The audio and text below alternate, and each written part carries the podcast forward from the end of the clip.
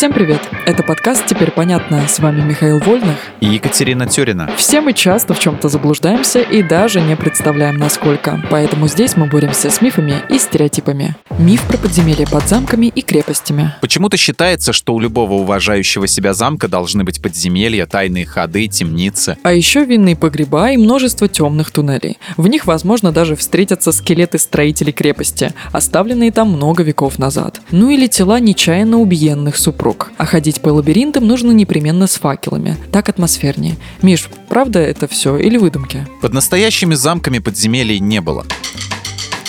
Это миф. А пленников где держали? Не в главном же зале их размещали? Не в главном. Темницы в средневековых крепостях находились в башнях, а не под землей. Дело в том, что предназначались они в первую очередь для богатых узников, рыцарей и лордов, взятых в плен на поле боя и способных дать за свою свободу выкуп. Всяких провинившихся простолюдинов не обязательно было держать в замковой тюрьме. Кормить их за свой счет и еще чего удумали. Их просто пароли из-за незначительных проступков или вешали, если преступление было серьезное. Ну да, а немногочисленных пленников, наверное, легче было держать в башне, чем в подвале.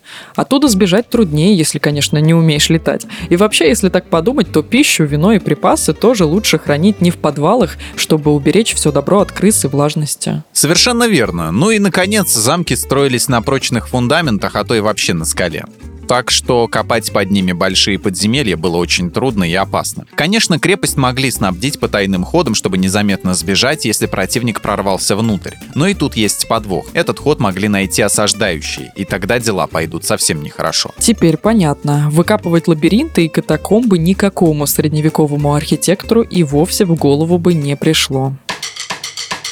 В этом выпуске мы использовали материал Дмитрия Сашко и благодарим автора за классное разоблачение популярных мифов.